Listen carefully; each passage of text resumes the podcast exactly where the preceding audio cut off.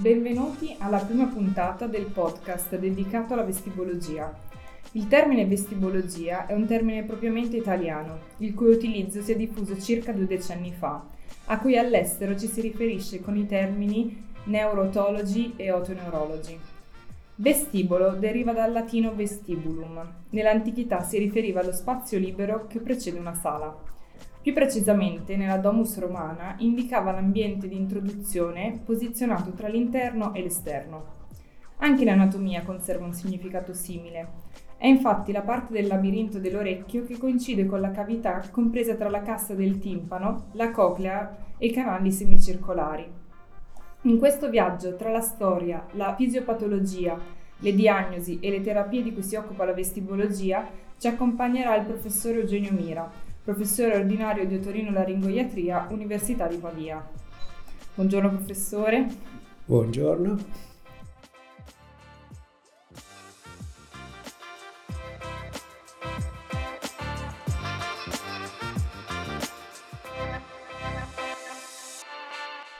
Prof. Mira, lei è stato un otorino-laringoiatra a tutto campo, ma oggi si definisce vestibologo.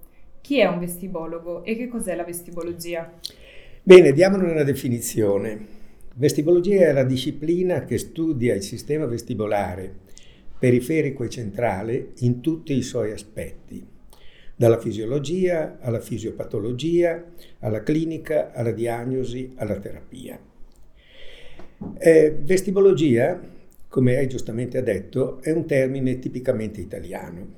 Se noi andiamo a guardare su PubMed, troviamo oggi circa una quarantina di voci che per il 90% si riferiscono a pubblicazioni di autori italiani. Questo per contro ha circa il migliaio di voci sotto il titolo Otoneurology o Neurotology, che sono invece le due discipline madri da cui la vestibologia è derivata. Storicamente io credo che il termine si ritrovi per la prima volta in un manuale pratico di vestibologia pubblicato da Dufour, Mira e Pignataro nel 1980 per conto del Centro Ricerche e Studi di Amplifon e nei primi corsi di vestibologia organizzati a Milano dal CRS sull'onda dei corsi precedenti di audiologia. La vestibologia quando e come nasce? Sostanzialmente nasce con gli anatomisti del 600 e del 700 e tra questi cito soprattutto gli italiani, Valsalva a Bologna, Cotugno a Napoli, Scarpa a Modena e a Pavia. Successivamente arrivano i fisiologi e in particolare intorno alla metà dell'Ottocento uno dei padri è il neurofisiologo Florent a Parigi che pubblica nel 1828 un articolo su uno studio sui canali semicircolari del piccione in cui dimostra che questi, pur appartenendo all'orecchio interno, non svolgono una funzione uditiva, ma servono al controllo dei movimenti della testa e degli occhi. A Flourens fanno poi seguito altri fisiologi nel mondo francese, austriaco e tedesco come Mach, Purchini, Breuer a Vienna, Ewald a Strasburgo, Krumbraun a Edimburgo. E poi arrivano i clinici. E tra questi, sempre intorno alla metà dell'Ottocento, tra i primi c'è un otologo e in particolare Prospero Menier, che in quegli anni era direttore dell'Istituto Imperiale dei Sordomuti a Parigi e che nel 1861 presenta una comunicazione all'Accademia Imperiale di Medicina dove descrive una serie di pazienti con dei disturbi uditivi e con delle vertigini, che sono i sintomi classici della sindrome di Meniere che da lui prese nome. Il merito di Meniere è di avere ricondotto la vertigine che fino allora con il nome di congestione cerebrale apoplettiforme viene considerata esclusivamente un sintomo del sistema nervoso centrale, averla ricondotta, come dicevo, all'orecchio interno. Poi, nella seconda metà dell'Ottocento, abbiamo una serie di neurologi che si interessano soprattutto all'equilibrio, alla stazione eretta, alla marcia e quindi ai riflessi vestibolo-spinali. E quindi abbiamo Romberg con la prova di Romberg, Babinski-Weil con la prova della marcia stella, Barani con la prova delle braccia tese. A fine Ottocento poi le, il baricentro si sposta e si sposta soprattutto a Vienna nella grande clinica otorino-laringoiatrica diretta da Avan Politzer, dove c'è una serie di assistenti che sono dei grandi nomi, come Alexander, che classifica i diversi gradi del nistagmo, Frenzel, che mette a punto gli occhiali di Frenzel tuttora in uso, e Barani. Si sposta nel senso che dallo studio del riflesso vestibolo spinale si va ora allo studio del riflesso vestibolo oculomotore e quindi allo studio del nistagmo.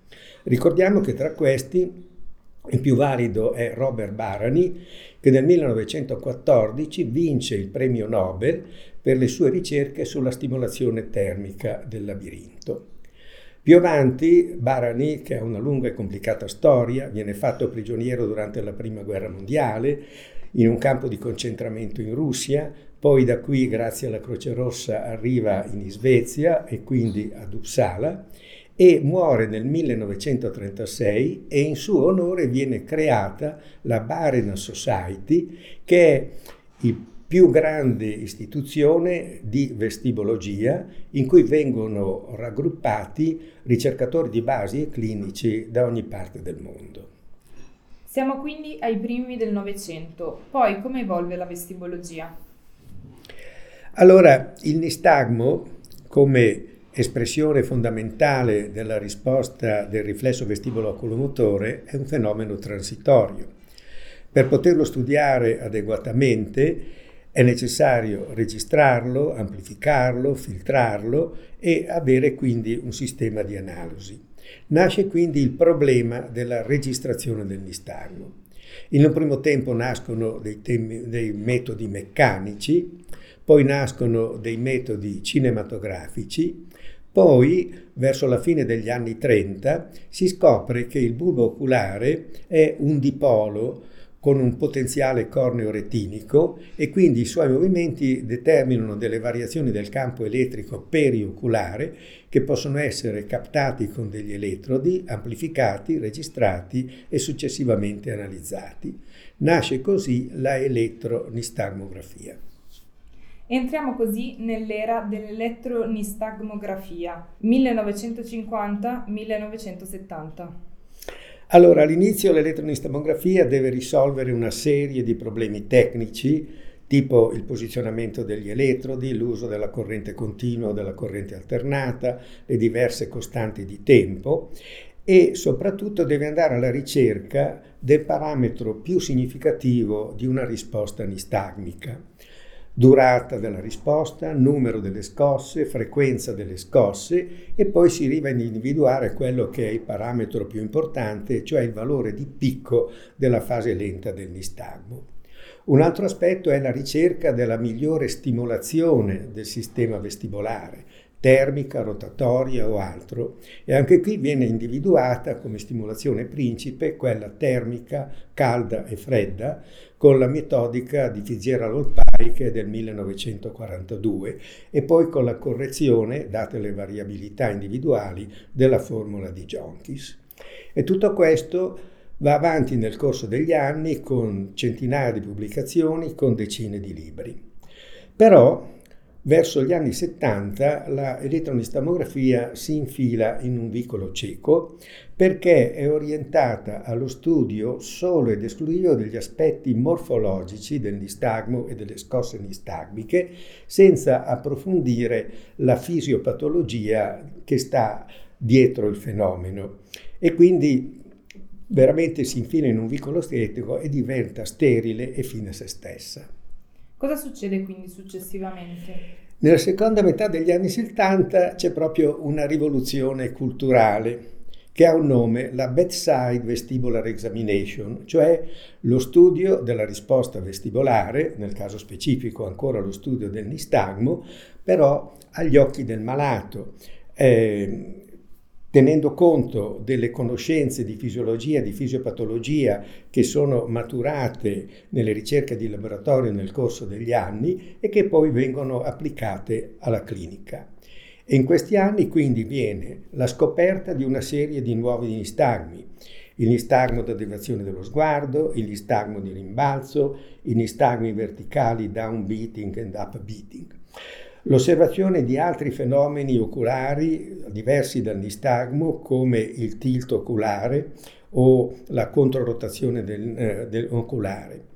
La, lo studio di nuove stimolazioni del labirinto, l'head shaking nystagmus, il nistagmo vibratorio, il nistagmo iperventilazione, lo studio di nuovi test, tra cui quello che predomina è il test di Almaghi-Courtois o Head Impulse Test e infine la individuazione di una serie di nuove patologie tipo le varianti della vertigine parossistica posizionale, la vertigine micranica, la sindrome di Minor o deiscenza del canale semicircolare superiore, il mal da sbarco persistente e tanti altri.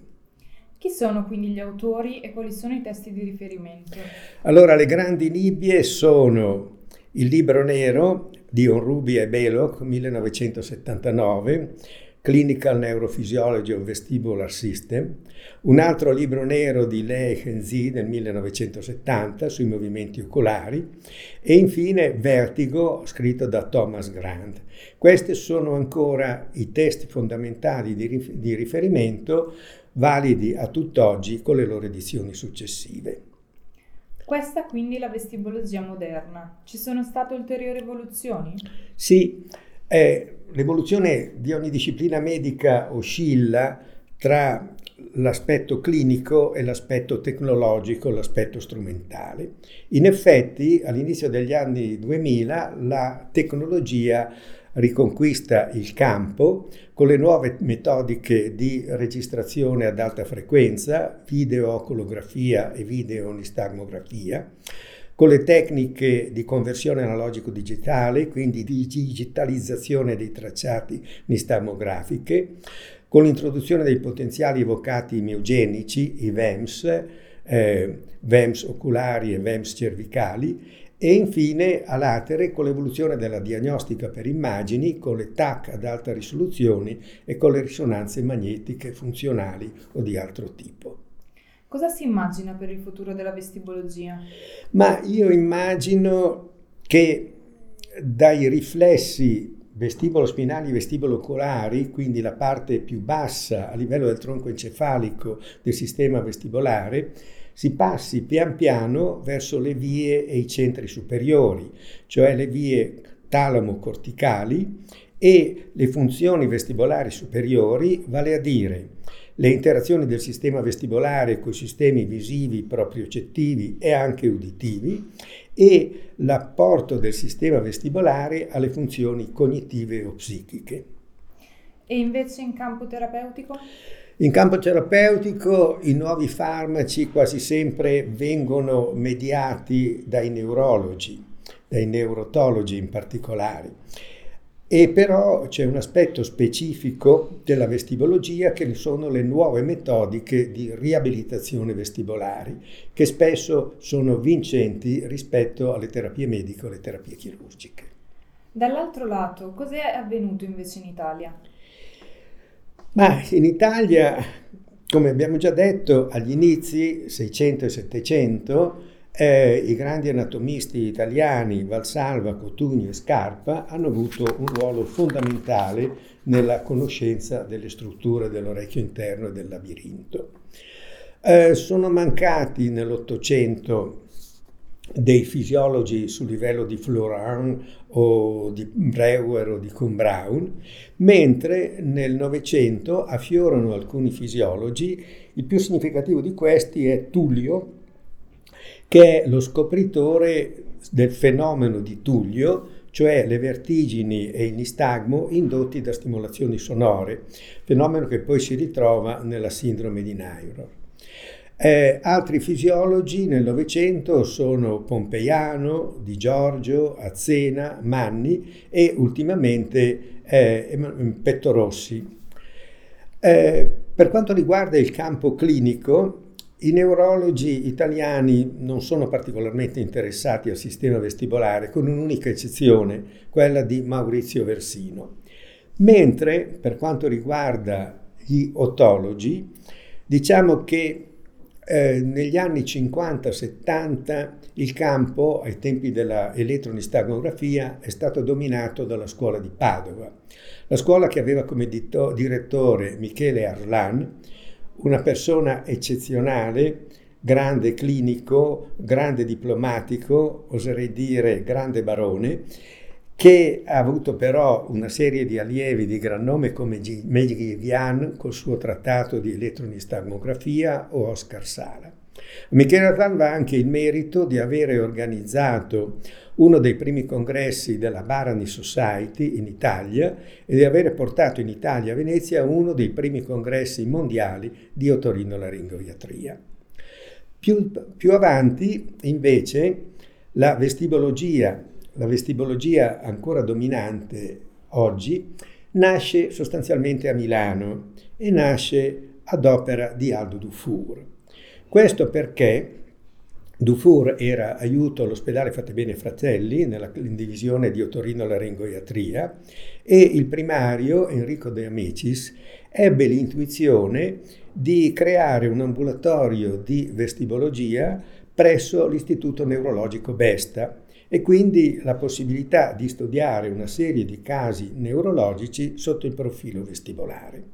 Ed è proprio con Dufour che eh, nascono le prime osservazioni, nascono, come abbiamo detto, presso il CRS Amplifon i primi corsi di vestibologia che fanno seguito a quelli di audiologia, nasce con Dufour, Mira e Pignataro il manuale pratico da cui origina il termine vestibologia. Poi il testimone viene raccolto negli anni successivi, all'inizio, seconda metà degli anni 80, inizio degli anni 90, da Paolo Pagnini di Firenze e con lui dalla scuola toscana. Pagnini, Ciparrone, Vannucchi, Giannoni, Pecci per quanto riguarda Firenze, ma anche Casani, Guffoni, sempre per quanto riguarda la scuola toscana. Oltre ai corsi Amplifo, che oltretutto iniziati a Milano poi sono andati avanti in doppio a Milano e a Firenze per un certo numero di anni, proprio per la richiesta che c'era da parte degli specialisti. Mi piace ricordare le giornate di elettronistagmografia organizzate dalla ditta Formenti, il primo dei quali fu a Torre Pedrera nel 1981 e andarono avanti per una dozzina di anni. Ancora sempre facendo la storia, gli incontri organizzati da Paolo Bagnini assolutamente informali, oserei dire goliardici, a San Miniato. Con Paolo Pagnini nel 1999 abbiamo organizzato a Firenze un congresso internazionale di otoneurologia dove vennero tutti i grandi nomi da Onrubi a Belloc, David Z, Brandt, quelli citati in precedenza. Altri passaggi importanti negli anni successivi sono i master di vesicologia organizzati dall'Università di Siena, poi dall'Università di Pavia, poi dall'Università di Roma.